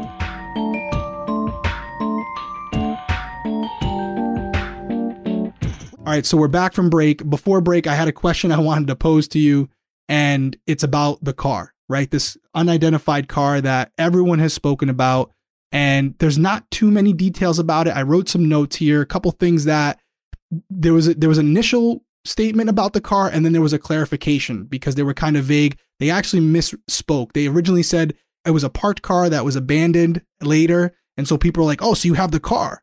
But in reality, what they meant to say was it was a parked car that was at the abandoned CPS building parking lot, which is a big difference. which is a big difference, right? Not the same. Because they're the oh, we got the car. DNA. Yeah. No, right? They got the car, they got the DNA, they got registration, can run a VIN. I mean, that's that's that's a lot. This is a lot. They don't have the vehicle. Do you know what the vehicle looks like? They are they are not saying from what I read, and if somebody else knows, correct me if I'm wrong, but it's so vague. They're just saying that the car was parked between the hours of noon and 5 p.m. on February 13th, 2017. The location of the abandoned CPS building was 6931 West 300 North in Delphi, Indiana. Um, the building has since been demolished and is now just a, a vacant lot. But this car, this car, we don't know all the facts. There's a reason why they're focusing on this car. I don't know why. I don't know why. Um, there has been speculation on the color out there. Maybe you have more information on it. I know some people have speculated. Um, I don't know what's true and what isn't, but there's something about this car that the police are definitely interested in. Why that is, we don't know. I have a theory as to why, which is part of my bigger theory I want to give at the end. But there's something about this car because if you look on the map, and we'll throw the map up throughout this video. John, our editor, I'm sure is hearing this. Make sure we throw the map up. But this CPS building is pretty far off in the distance. It's a little bit ways away from the high bridge. It, it really is. It's a good. It's a good troop, uh, especially if you're walking. So for them to target this area and this specific vehicle, I don't know what's around there. There's a couple buildings around there. There's a market down that road. Did they get a video or a photo from someone there that would suggest the guy matching this clothing description walked that way? I don't know. But if the car was there between 12 and 5, that would fit the time in which the, the crime occurred. It's just so weird that they would say, "Hey, we want everybody, we want everybody to look out for this car," but they're not telling us anything about the car. It literally just says, "Looking for the driver of a vehicle parked at the old CPS DCS welfare building that was abandoned on the east side of CR 300 North, next to the Hoosier Heartland Highway between noon." And 5 p.m., police did not give a description of the vehicle. How are we supposed to find the driver of the vehicle when you're not telling us what the, the freaking vehicle looks like. This is bananas. Like, oh, I, uh, let me just walk outside. How many cars do I see? Let me call the, the Delphi, Indiana police. It's kind of bananas, right? Like, it almost feels once again like just something thrown in there to detract because you're not giving anybody enough to do anything with. Nobody, unless you're like a psychic. And you would think that anybody who would have been working in that area, I don't know if they were storing other public vehicles in that area. Sometimes you store tow trucks or snow plows or whatever in a certain area of the state if this is abandoned property. I don't know if there would have been someone else who would have been there. Maybe they're thinking because the trails did go further that Mhm. way. you know, the opposite Yeah. way where somebody could have walked down that way. Um, but I think they're they're kind of just throwing something, you know, darts at the wall and hoping something sticks because how how don't they know? Do they not have a shot of this building from the camera the that they got? I don't know. the- I don't think that they have a picture of the car or saw it abandoned. I think that people just Right. said we saw this car because I think even Kelsi said something like that that she had talked to people who who'd seen a car just like parked there for several hours. So I think that probably what happened is Yep. people said to the police, "Well, there was this car that was parked there for several hours and the police have no idea what the car looks like just that there was a car there they have to have some idea like somebody had to have given them a color but they're probably just like well yeah this is all we have so let's just throw it out hoping that somebody Yep. remembers something and maybe can give us more information on the car like a make model and a color maybe that's what's happening but Yeah, I will say this: the fact that no one's come forward because I'm assuming there wasn't a lot of cars parked there, right? Maybe there was. I don't, think know. so yeah but I'm assuming if I had a vehicle that was parked there on that day, because I'm assuming everybody in the area knows what happened, um, and they're probably watching the news. If any law enforcement agent came out and said we're looking for a vehicle that was parked at that building between 12 and 5, and I'm like, oh shit, that's my car. The first thing I'm doing is calling. Yes. So the fact that they haven't called, the fact that they haven't announced the vehicle is no longer a vehicle of interest, suggests that the person who was parked at that location has not come forward, which can be can be interpreted as maybe it is someone that we want to speak to because why aren't haven't they came forward? You know, could be a nothing burger, but that is I'm sure their mindset where it's like, listen, if it really was nothing and this was just a reasonable person who was parked there, I'm sure they would not want their vehicle to be on a list like this and they would have came forward and explained who they were and why they were there for that time. Yeah, I mean th- the fact that nobody has said that's my and we don't know. Maybe somebody did say that's my car and this isn't even a, an issue anymore, right? We don't know. they have been pretty vague. I would like to think that based on this report, you know, it was uh it, it was in uh 2019, April 23rd, 2019. You would think that they would want they wouldn't want people going after this person if they were no longer, you know, someone of interest. This is what I will say about this, okay? Let's take it at what it was. It was an abandoned CPS building. Abandoned as in not active. I don't even think the in building- really no reason to be there. yeah, I thought the uh It's demolished now. It, it's it's demolished now, but it was there. It, but it was abandoned. So this was not an active building. If you look at the map, there's not much around there. There's really no reason to be parked there because there's another parking lot where if you were going to go on the trails, you could be right in the middle. So I think part of it is there's really no reasonable explanation for someone to park that far away from the trails. and what time And what also, time it did Kelsi just so happens. what time did Kelsi drop them off? It was around 135. All right, so she drops them off at 1:35. Cars there from noon till right. 5. Kelsi said when she dropped them off at 1:35, there were cars there, like there were some people there, but it wasn't that busy. Now later Becky Patty goes around like, you know, 3 to look for them and she says at this point it had filled up. More people were there. There was cars parked on the side of the road in that makeshift parking lot like across from the trailhead. So if somebody's showing up at noon, why wouldn't they park closer to the trailhead? Because there wasn't that much, there wasn't that many people there when Kelsi dropped the girls off. There was way more people there when Becky Patty went a few hours later. So if they parked in this abandoned CPS parking lot that's not super close to the trail, because like you said, they you got to walk a little bit to get to that trailhead from that parking lot, right? That's right. You definitely do. You definitely so do. if they were going to the trailhead, why wouldn't they have just parked closer to the trailhead instead of in that parking lot? So that's definitely suspicious if you're parking that far away at noon when there were more places to park closer to the trail. 100%. And I think that's the rationale behind them wanting to learn more about this vehicle because there really is no reason for it to be there. And then again, you take into the consideration that the time frame in which it was there would allow this person to travel down to this location on foot, kind of scope out the area, find a and angle to get a, an eye on everyone coming in and leaving, and then also time to do what they did and then what I'm going to get into in a few minutes as far as theory, get back to that vehicle without being detected or without being seen by many people. And we'll get into that in a couple seconds. Um, but I definitely want people to understand that on the surface, from what we know, the fact that the police are so interested in this vehicle, and then you take into the facts that we do know about it, which are limited, but with the facts we just laid out, it's definitely someone that I want to identify.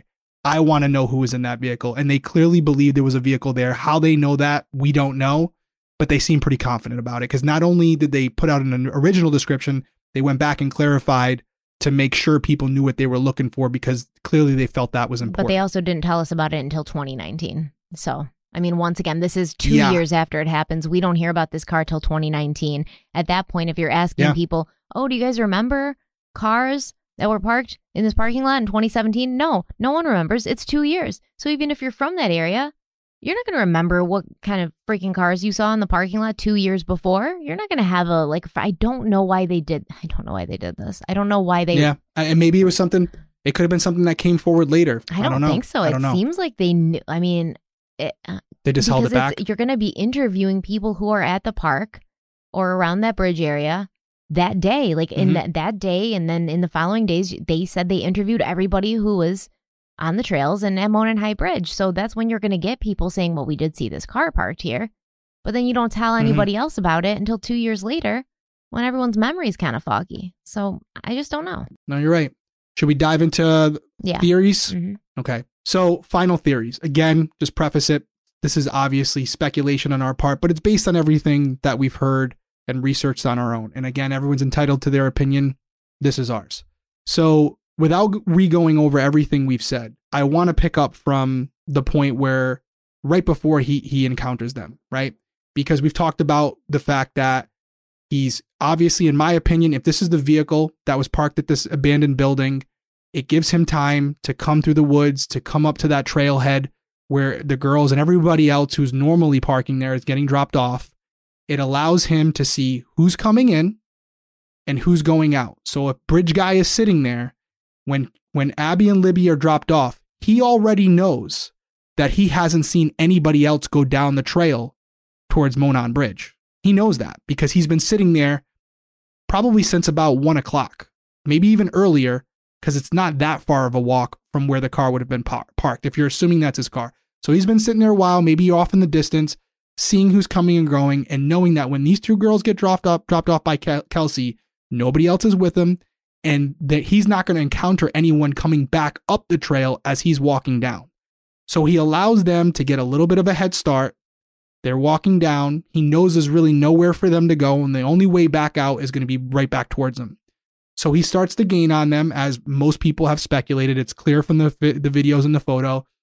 You know, in one picture, he's nowhere around, and then before you know it, he's right on him. And this is where now it gets grainy because we've we've heard the video, we've heard the audio, we've seen the video, and my opinion, based on the last video that's taken, Abby is still clearly on the bridge if we're right in the fact that that is her jacket. And we talked about gun, knife, whatever. I personally think Abby might have even been standing still at that point for the video, or maybe taking one step or whatever, as Libby is, you know, now facing her, taking this video. It might be something funny. I don't know. Maybe she's taking a video of the guy, but I would even suggest that she's just taking a video of her friend. They they were doing uh, multiple candid shots. Again, Libby had gone over this bridge many times. This was really an, a big a, a big deal for Abby, and so I think they were they were memorializing the occasion for her. I think that bridge guy catches up to Abby. Abby's back is probably still turned to bridge guy. I think he pulls out a knife, and I'll get into why I think it's a knife over a gun. But now the knife is literally right on her back, physically on her back where she can see it, she can feel it. He directs her closer to Libby, right? Libby's still recording at this point because the last time she saw Bridge Guy, he was just walking, probably assuming he was going to walk right by her. But he doesn't. He stops at her and puts the knife to her back or to her stomach. And now Libby, not expecting this, the phone is still recording. So as he walks over to Libby while holding Abby at knife point, he says, Guys, down the hill. Guys, down the hill. And he, she can see the knife. She's scared. She's frozen. She sees her friend's got a knife to her. Abby's upset. They go down the hill. At some point, the phone is discarded, right? He, I think he might see the phone. He might tell her ditch the phone because the phone is not found with them. So at some point, he notices that she has a phone in her hand. This would explain what we talked about last episode as far as the recording stopping. She had the phone in her hand at some point. You get the guys down the hill. I do feel that if they had more audio of this guy, there would be no reason not to release it it would only help us identify him. That people help him. They've already released guys down the hill. I, I don't know if there's much more. And if there is, maybe it's something that they don't want people to hear out of respect for the family. That's the only reason I would say not to release it. Maybe you're hearing Abby and Libby upset, whatever the case may be. But I would think that if they had more audio of him, they would release it so that we would have a better idea of what he sounds like, what he speaks like, does he have an accent, etc. So they discard the phone, they start discarding some clothes. And again, guys, we're gonna have the map overlaying a lot of this. What do you mean? This was about a half clothes. Well, weren't there some like her shoes yeah, were found? like someone's shoes. the clothes. I'm gonna okay. get into it. I'm gonna get into it. So there's there's some shoes taken off, and I have a reason why I think that might be. Okay, so if you look on the map, and guys, you guys are probably seeing this map if you're watching on YouTube. If not, you you might want to pull it up while you're listening to the podcast. But their bodies were not found immediately down the hill. If you haven't looked at this area, it was about a half a mile walk from what did we say, Stephanie, from the, the entrance, the bridge, of the yeah. bridge, right? It was still a far distance away, and it has been concluded, which I was not aware of, that they actually crossed over a portion of they Deer did, Creek yes. and and went on the opposite yeah, side. Yeah, because the shoes were found on one side, and then they were found on Correct. the other side. Yeah. Correct. I think the shoes were taken off to cross the creek. I do. I think the shoes. I'm not saying reason, but the, for some reason the shoes were taken off to cross the creek because they did get wet. There's no doubt about it. So why? Why did they? Why did this individual have them cross the creek? Well, I have a couple theories on that. One, it separates them from anybody who does come up on the trail afterwards. They're further away. If someone were to walk down that way, they more than likely wouldn't cross the creek to where they were because they would and get it's private wet. property. It's private property. And also, this is a stretch by me. But if they're kind of secluded, Bridge Guy would be able to hear someone coming through the water, splashing around. It would give him an alert that someone may be coming. Again, maybe I'm giving him too much credit, but this is why I think he would risk getting wet and maybe looking not normal to someone as he's walking back, right? Because now he's, his pants are wet and his shoes are wet. But I have an explanation for that. Now, the next thing we're going to go into, I want to talk about. This is something that I'm going to give a disclaimer on, okay? Because one, they're not great. They don't sound great at all. So if you if you don't want to hear about this, this is about potentially how Abby and Libby were killed. And the reason I'm reading it is because it goes in line with the theory that I have as far as how they got there. I do have to preface it by saying this is from a David Erskine, allegedly. Um, some people have said he's like Abby's step uncle. Some people have said he's a volunteer firefighter. And supposedly he was one of the individuals that found Abby and Libby. Many of you who know this case already know about these text messages. They were screenshotted. They appear to be between David uh, Erskine and maybe a family member or somebody close to Abby and Libby's family. I don't know. We've ne- never found it out. And there's a lot of dispute over whether these text messages are even real. So take them with a grain of salt because nobody has ever confirmed that they are in fact real. But I'm going to read them verbatim. And again, this is not for the light of heart. Um, so please, if you don't have the stomach for it, do not listen to this part. Fast forward like 45 seconds. Okay. So the text message starts with David, you told me you found the girls. I just want to confirm the second person with you was Ivan and the third was a lady. He writes back, No, my sister's husband. And then we call two county deputies, Drew Yoder and Darren Jankola. The next text message is from David Erskine, and he says, Coroner's report stated everything was over by 3:30, no rape. This is one of the big contentions for everybody who doesn't believe the text messages because as a volunteer firefighter or as a guy who found him, he would not have access to the coroner's report. It's completely sealed. I don't know if this is this would indicate they are fake or he was referring to something else or overheard something from someone and he's just relaying it as if he said him himself because he didn't say I read the report. He just said coroner's report stated everything was uh, over by 3:30 no rape. Uh, the person responds but I was told the report was not released. Um, Becky Patty told me the families have not been told whether they were raped or not. He wrote back, sure, and uh, he and I'm reading exactly. He wrote new K N E W. Um, he wrote sure and knew what they were doing with Abby. It was personal with Libby. Person responds to um, David, yes, I heard Libby had most of the injuries, but it could be that she was trying to defend Abby. She was bigger. David responds, Again, guys, please, if you don't want to hear this, this is the time to tune out. Uh, Libby's head was an inch away from being taken completely off. Abby was stabbed in the heart, and the text message is kind of Yeah, cut off see here. So uh, Abby was stabbed in the heart, and it looks like artery of the neck. Am I reading that right? It's it's really hard to see, but it looks like they say heart and neck. artery in her neck. Okay. So let's stop there for a second and I'm going to explain. This would explain the theory that I have as far as going down there. So he's walking with them. The, the knife is always close to Abby because that's who he first encountered.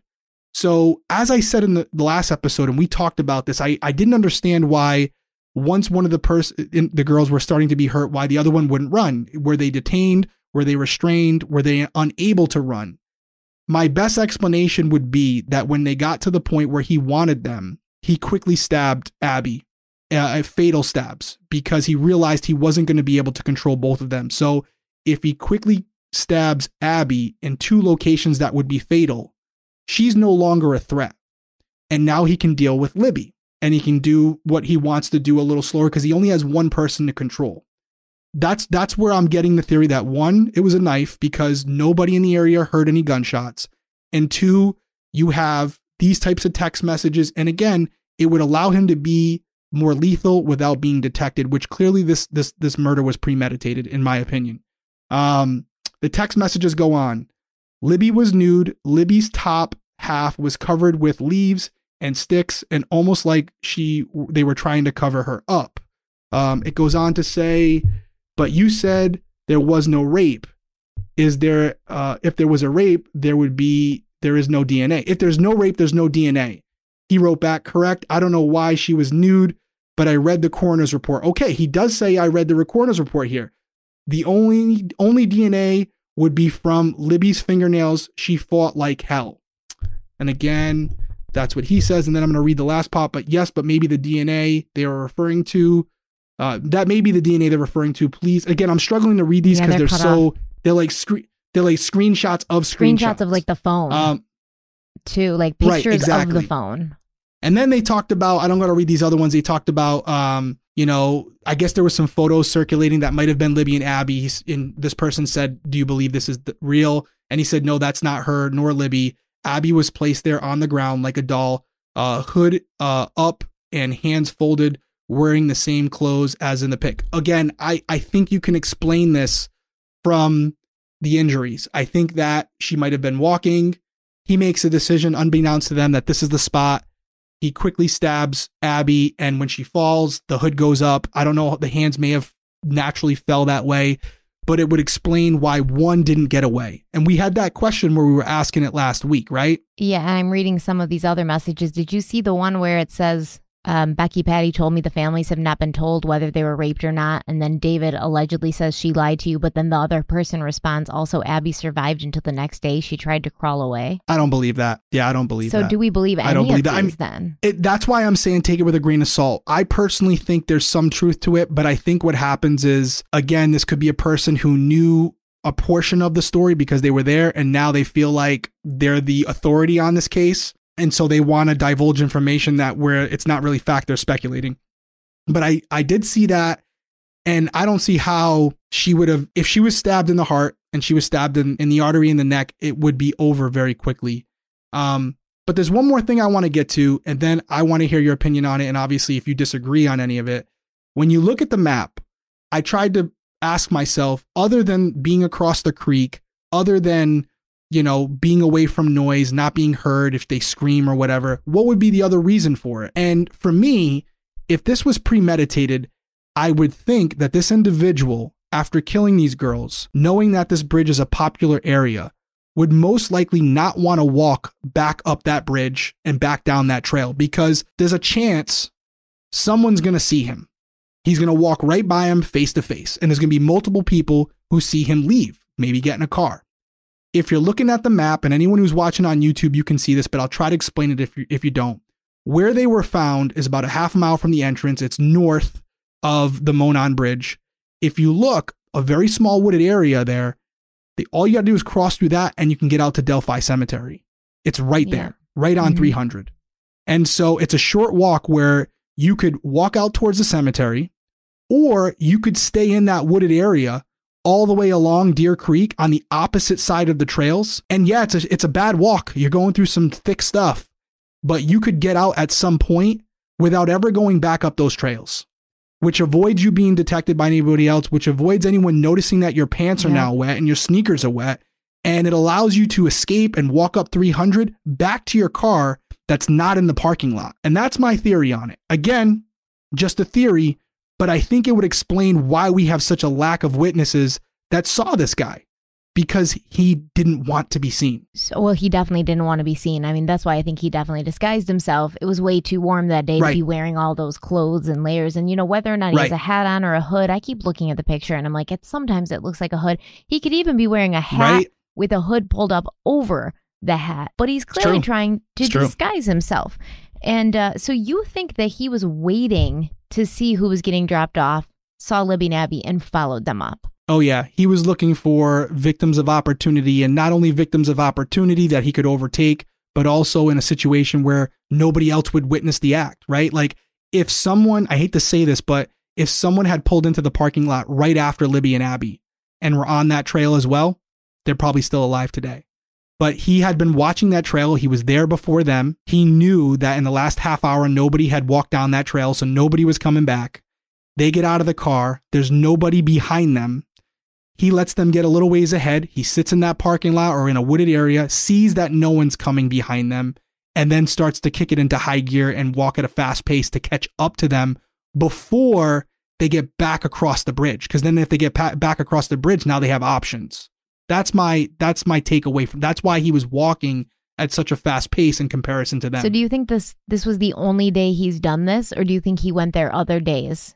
it's so funny you asked that. I I thought about this last night and you know what? There's a real possibility that this could have been the first time and it just happened to work out for him, but there's also a real potential that he could have been doing this for Which weeks, is more likely, not months and in your opinion? I don't know. I'm not a profiler. I'm not a profiler. And, you know, I would like to think that if he had been there multiple times and this was his like disguise, someone else from a previous occasion would have saw him sitting there or walking and said, I saw that guy two days ago. And maybe that did happen, but we don't know if it did. If it did, then yeah. If somebody who gave a statement that the police have where they say, I saw that same guy two weeks prior, well, then we know he was casing the place for weeks. There's a picture. Um, there's a picture of a guy in Lafayette, which is close to Delphi.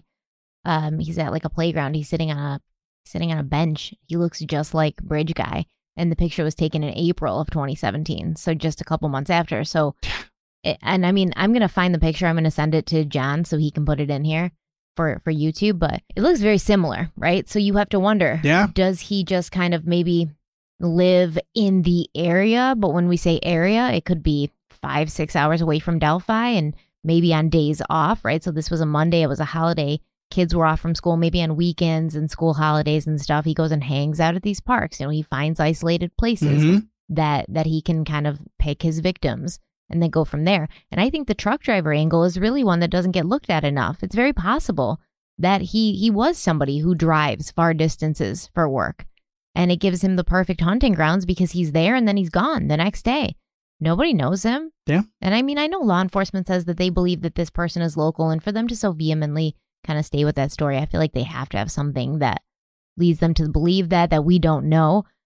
But it is also very possible that this person could just have been passing through. It's possible. I think I think part of it is when you look at the map and guys, if you if you're watching the audio version, I, uh, version, I strongly recommend you check out the YouTube video or, or Google it yourself. But there's a long trail before you get to the bridge. A long trail. There's no way to know that these girls are not only on that trail but also alone on that trail unless you're there. You would not drive by and say, "Oh, the bridge is right next to the parking lot where they were dropped off, so you can see it from the parking lot." You cannot.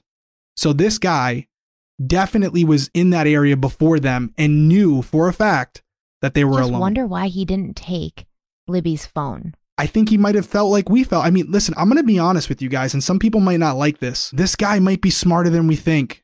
He really might be. He seems like he planned this out. If he parked this car at that distance when you can see on the map, goes all the way, has a premeditated path to get out of the woods without being seen, you know, there was some planning. There was some planning that, That, was done. this wasn't and I hate his to admit first it. time, though. Probably. It could be possible. I mean, could it be connected to other murders in the area or other attempted murders or other attempted sexual assaults?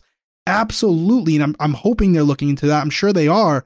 But it does seem like this guy put a little bit more. He wasn't just at the trail that day going for his normal walk and had this urge that suddenly came over him that he'd been trying to suppress for years.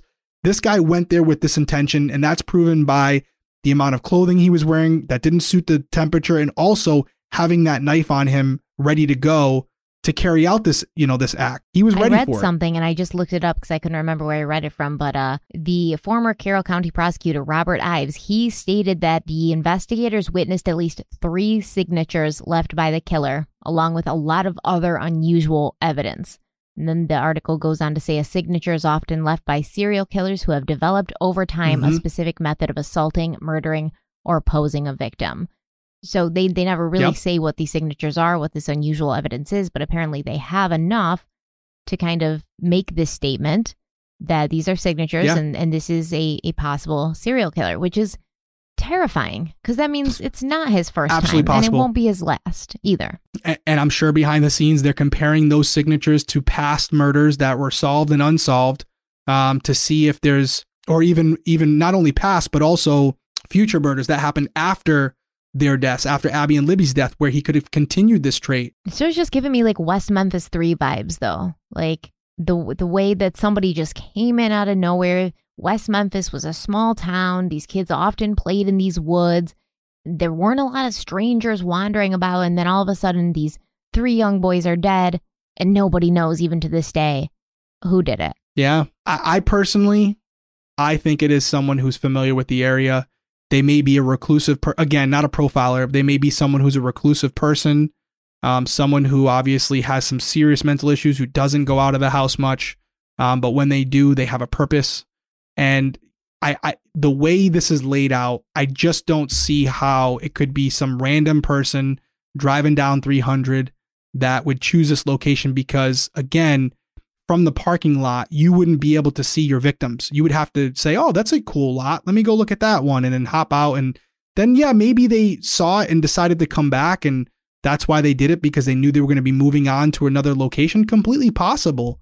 Um, but this would appear to be someone who was familiar not only with the trail, but the um the things around the trail, like the cemetery, like you know Mary Gerard's natural uh nature reserve, the the the C, the be abandoned D- CPS building. This is something where either this person's not from the area and they did a lot of research and reconnaissance, or they just knew the area and they knew from past experience, maybe as a kid or whatever, how they could get through the woods and get to the cemetery without being seen. Yeah, I agree. Just because they're familiar with the area doesn't mean they live in the area, right? Right, right. They could have put some research into it. They could have. What do you think about all that as far as, I mean, as far as the knife, the creek, and as far as, you know, going out, maybe not coming in, going out the same way they came in? I 'Cause I definitely haven't heard yeah, that I discussed definitely agree with at that, length. especially given where he was parked. Right? It would have Yes. If that's yeah, his car. If that's his car. But even if it's not his car, even if he's parked somewhere else that we haven't yeah, I can't imagine why he would park right there if he's gonna do this. Yeah. So he definitely parked someplace further down, and then he knew once he crossed that creek, he wouldn't have to go back and take the normal route and and risk getting spotted. He could just make his way through because, like you said, there's trails that go all the way down there. And Oh, uh, yeah. I, I I disagree with you on one point, which I do think that there's more audio and video that the police have that they just haven't released. So what would be the reason and why? Because I don't. I, I don't know. See, I wrote down a question for you. Do you think they should be releasing more from the video? What's the reason why? I don't know. I mean, it, it they could be saying things, but that's another reason why I don't think Abby and Libby knew their killer because if this dude had walked up and they were recording it, they would have said, "Hey, Mister Johnson," or "What are you doing here, Barry?" Yeah, yeah, I you don't know. think they know so him. John Douglas, sorry, but can't. I don't think there was much conversation. I don't. I personally think they haven't released more video because, again, I think in the grand scheme of the video, this guy was like in Yeah. a corner, you know, and he wasn't the focus of the video. I know people want to believe that Libby picked up on it and started recording because of this guy. I think she was recording to m- memorialize this occasion that Abby was doing an amazing job walking across this bridge and conquering Yeah. her fear. And I think the video just happened to capture their killer. And I think when it did finally capture the killer, he was only 10, 20 feet away from Abby, walking at a fast pace, immediately walked behind her and walked over to Libby, who wasn't far from Abby. And that's where you hear guys get down the hill. If there is more audio, that's the video portion of it. If there is more audio, I don't see a rational reason if it's not something that's going to just crush the family why you wouldn't release it if it gives us a better because the more data you have about how this man speaks maybe one certain word you hear if you know this person triggers something They've kind of said though that that they have more, you know. did they i mean then they should re- i mean I, there's got to be a reason why they're not releasing it there has to be because they want to solve this case as bad as we do and there's got to be a reason. And i would even go on a limb and say a justifiable reason why they're not releasing those certain words. It's either out of respect for the family there's something in it that if there is anything else they're not they're choosing not to. So what I'm wondering is do you think that if if he was doing what you say, following them since the trailhead, it's possible that they noticed him because like you said there's it's a pretty long way from the trailhead to the bridge. It's very possible that they could have figured out he was like there behind them on their way through the woods on the trail going towards the bridge and you know they're just like whatever and then as they're on the bridge and they see him again now they're like all right this guy's here again like still and maybe that's why she pulled her phone out. I don't know. It's it's hard to tell. Yeah. It's really hard to tell. They were they were stopping a bunch too. They were stopping a bunch, like we were saying about the platforms. It looks like from what I was seeing online, I think it was even Gray Hughes was one of the things where Libby had stopped on one of the previous platforms to take that photo that Yeah. we all know Mhm. of Abby, and in that photo. And and Gray Hughes, I think it was him that disputed this. You know, some people believe you can see Bridge Guy off in the distance. He's disputed that. Said no, it's just a it's just a weird looking tree. So in that shot, there's no I believe it's around guy. two Yeah, o'clock. no bridge There's guy. no bridge guy. So he was moving, and in conjunction with him coming out of nowhere, they kept stopping to take he photos. waited until he And so it allowed him- definitely waited at the entrance to Yes. the bridge until they got basically almost all the way over the bridge and there was no turning back and here's the other thing there's other trails there. Who's to say he wasn't following on a parallel trail in the woods where as soon as they got on the bridge, he popped out? Like maybe he wasn't walking right in plain sight. Maybe he's walking in the, you know, the edge of the woods off that trail. As soon as they're on the bridge and there's no turning back, all of a sudden there goes from being no one in the picture to here's bridge guy halfway across the bridge. this was planned. definitely this was definitely yeah. planned. It wasn't like he saw them and they just all happened to be there and he said, This is my chance. This was something where the minute they got out of their car, they were There's targets. also people that theorize he has got some sort of like fanny pack on in the picture, and that's where he's Yeah, yeah. I that's saw where, And. I mean, it kind of looked like if you're if you're a bridge guy, it would be on his right hip, sort of. Listen, we could Yeah. talk about this video for probably four or five hours. There was even something where I started, my mind started to play tricks on me where one hand, you know, I guess it's reversed. Like one hand is in a pocket, the other hand is not. So is that other hand under his jacket and that's where he's Right, holding the gun or knife at that point? Like, I mean, you could speculate all day long and the image will start to play tricks on you. Yeah, if you look at it long enough, it definitely does. Yeah, I can see now looking at him that that it's possible that he is younger and he does look more like second picture, which is actually the first picture, than than the first picture, which is actually the second picture. I can see that now. I can see the younger features. Um, I just I think he was definitely trying to appear to be older though. The way he walked, the way he dressed, the way he kind of had his shoulders hunched up. Like this is somebody who's trying to disguise their true mannerisms. So like you said, he may be a lot smarter than than we know, and that sucks. That's that's not good news. Not good news for for this Right. case. I I have a hard time Right. believing at this point that we'll ever know who he is. And I'm sorry to leave off on such a negative note, but I don't think that we'll Yep. ever figure out who he is. It's just really and that's going to it's to be hard for the families, of course, but also there's so many people out there now who've invested themselves in this hoping to find some answers, hoping to help solve it. And I just feel like it's going to be such Hmm. a fruitless sort of endeavor at this point because he clearly covered his tracks pretty well. Yeah, it's possible. I hope you're wrong. I hope you're wrong. I hope for Kelsi's sake and for the family's sake that you're wrong and and that this person makes a mistake. Uh, you know, it is getting to a point That's possible where they could offend again. I mean, I I think they will. Yeah. that's that's the hope. I hope I hope this person makes a mistake, makes a spontaneous utterance to someone I they trust. that's going to happen. goes to I don't some- think they're going to make us fun. I don't I think, think so they'll either. be caught in the act, or they'll Yeah. leave DNA next time, and you know, and, and they may Right. get caught for other crimes, and it never gets connected to to Delphi.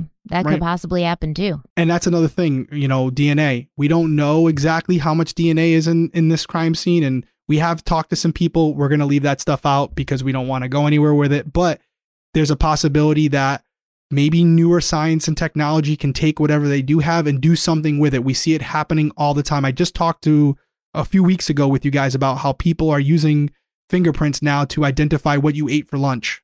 You know, I mean, it's it, we never know what's going to happen with science, and something that may seem invaluable today may be the smoking gun tomorrow. So, my thing to, the family, first off, and again, I'm sure you have a lot to say, is um, thank you to you to connecting us with Kelsi. Kelsi is so strong for doing this. Uh, we hope we did justice by this case, covering it at length. Um, it takes a lot for her and her family to continue to go out there and retell this story because every time they do, they're reliving it. And so I did hear from you and from others that Kelsi has been getting a little bit of heat. And not that it, I don't know how much weight it carries, but leave her alone. leave her, leave her alone. Yeah. That's coming from me. Leave her the leave her alone. she's, she's uh, the girl has been through enough. She's a, a sweetheart for some, for some reason. Leave her the f alone. Leave her the f alone. Um, and you know I didn't see it personally, but I obviously trust you, Stephanie, and so leave her alone. She doesn't deserve it. The family doesn't deserve it. They didn't ask for this, and they're doing this not for you know notoriety or fame. They're doing this to keep their sister and Abby's story alive, so that hopefully one day someone who didn't know about the case now does and can help solve it. That's the reason they're doing it. No other reason than that. If you know any information from this case and you're and and you think it might be helpful but you're not sure, go with your gut. Tell someone who can actually do something about it. Call the Indiana State Police, call the FBI, call someone. Don't keep it inside because the worst thing that happens is that it's not valuable, but let them make that decision. Yeah, we appreciate you guys hanging with us um, for so long. You can actually send tips using Abby and Libby tip at cacoshrf.com or you can call 844 459 5786. And if law enforcement needs more information about the tip, they'll contact the person who submitted it. So there are ways to get a hold of somebody. We really appreciate you. Obviously, like I, I already, as I was researching something while we were recording this, I saw somebody posted something on Reddit and they're like, I don't think Stephanie and Derek know what they're talking about on Crime Weekly because of this, this, and this. Of course, there's going to be a million things about this case that we don't know about simply because they're obscure or they've only been, um, you know, released on certain places in the internet or there's speculation. But we're all here in the same place. We know so little. So a lot of what we say is just our speculation and our opinion. And to be fair, we can't be wrong about that because we don't know the truth. Therefore, you don't know that we are wrong. so we're yeah, just doing and I best. think I think anybody could. We get a lot of comments from people about wanting to start their mm-hmm. own podcast, and one of the number one things I can tell you is all you can do is be authentic to who you are. Try to be be sincere, be truthful. Don't sensationalize, and understand that you're not always going to get it right, and there are going to be people that don't agree with you, regardless and of. And it's okay to say you don't know, or you don't you don't know everything, and that's what we've done. And I know that that's not what you guys want to hear. You want us to have all the answers, and I wish we did, but there are just certain things we just don't know. And uh, it's okay to say that because it's the truth. Absolutely. And we only want what's best for the family. And there are, we, we don't try to say, oh, we're, we're the authority on anything. There are other podcasts like Down the Hill. There's Gray mm-hmm. Hughes. There's a many other people who've dedicated their lives to this particular case. We are not doing that. We're Crime Weekly. We do the best we can. We try to always vet everything we can vet in the time that we mm-hmm. have. But we understand that there are people probably on mm-hmm. Reddit who who know more about this case than us because that's the only that case looking into yeah. that they're covering, which is great and super helpful. And I appreciate you guys for that. But we're not going to have as tight of a handle on it as as those people are, unfortunately, because you know we have to absolutely have to not keep going and keep pushing. But we appreciate you guys being here. Absolutely. We hope it helped. We hope that someone got something out of this. Maybe something that we said tonight helps down the road. Either way, our thoughts are, are with Kelsi and Abby's mm-hmm. family, everybody involved with this. You know, it's one thing to hear about it, it's another thing to start researching it and coming up with some of the things we came up with. And it's just a tragic story that I hope, for everybody's sake, this this monster is caught soon and uh, has to answer for what he did. And hopefully, he doesn't take the coward's way out when he eventually is caught. Yeah. Thank you guys so much for being here. Stay tuned for next week. We'll have a new case coming your way, and we'll see you then. Bye. Take care.